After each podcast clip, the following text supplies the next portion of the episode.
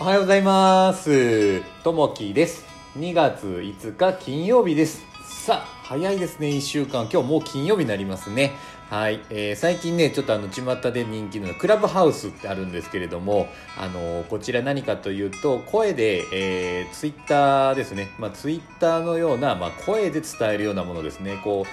えー、インターネット上の中で声だけでみんなでつながっているようなものですね。なんで、この中にいろんな芸能人の方が参入してきて、あとは有名な社長さんであったりとか、あの、あ、この人聞いたことあんなっていう方であったり、アイドルであったり、いろんな方がね、えー、このアプリ上の中にこう入ってきて、その方と一緒にこう話をするという風な、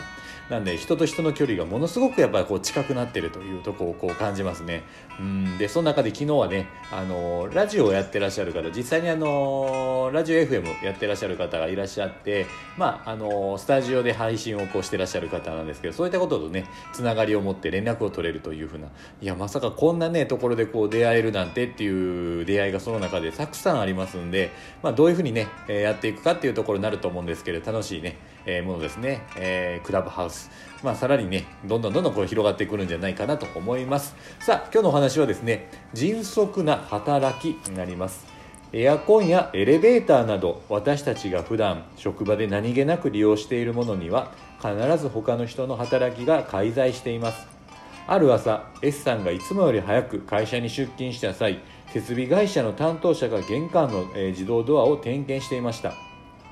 朝の挨拶を交わした後、ドアの調子がどこか悪いのですかと尋ねると、担当者は、いえ、朝一番の始動時はセンサーの動きが鈍く開きにくくなるので、定期的に点検しているのですと答えました。S さんは自動でドアが開閉し、何不自由なく入室して業務に当たれるのは設備会社の方の迅速な働きがあってのものなどと気づき、自身も自分に与えられた働きを全うしようと改めて決意したのです。出勤した時には、今日一日の仕事の段取りに抜かりはないか、不足の仕事が出た際の優先順位をどのようにつけるかなど、朝のスタート時から気を引き締めている S さんです。今日の心がけ、なすべきことに力を尽くしましょうというところですね。こう一般的に、まああの私オフィス福岡になるんですけど、そういったところでもやっぱりエレベーターがこうあったりするんですけども、あのたまにね、あの朝行くとこう人がこう並待っていてですね、エレベーターが動かない、にだいあるんですけど片方が動かないっていう時あるんですね。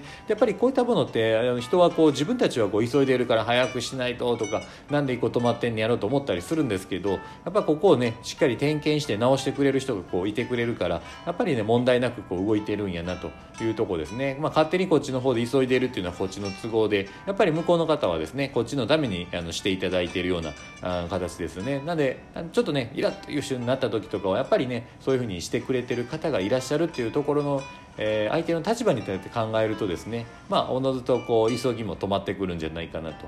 いうとこですね。なんで、まああの急がないでくださいねというふうなサインかもしれないかなと自分自身は思うようにしてますね。なんで急いでいるとどうしてもこう焦り焦りが出てくるので、そういったね止める場面場面っていうのがあると思うんで、それで特にやっぱこうね、えー、自然と何かがストップをかけているんじゃないかなと思います。やっぱりねこう朝の時間って非常に大事で、余裕を持って一日のこうスタートを切って、じゃあ今日一日何をしていこうかなっていう決める時間でもあるので、早めにね行動していくのがいいんじゃないかなというところですね。なんで一日一日あの大切にしながら、えーまあ、無駄のないような形でね一日過ごしていけたらなと思います。さあ、えー、金曜日今日一日行って、また土日お休みですね。いっしゅうかんもあっという間にこう過ぎていきます。一日一日楽しみながら大事にしていけたらなと思います。さあ、今日も聞いていただきましてありがとうございます。またあのー、いいねとかねあればお待ちしております。今日も皆さんにとっていい一日になりますように。じゃあね、またね、バイバイ。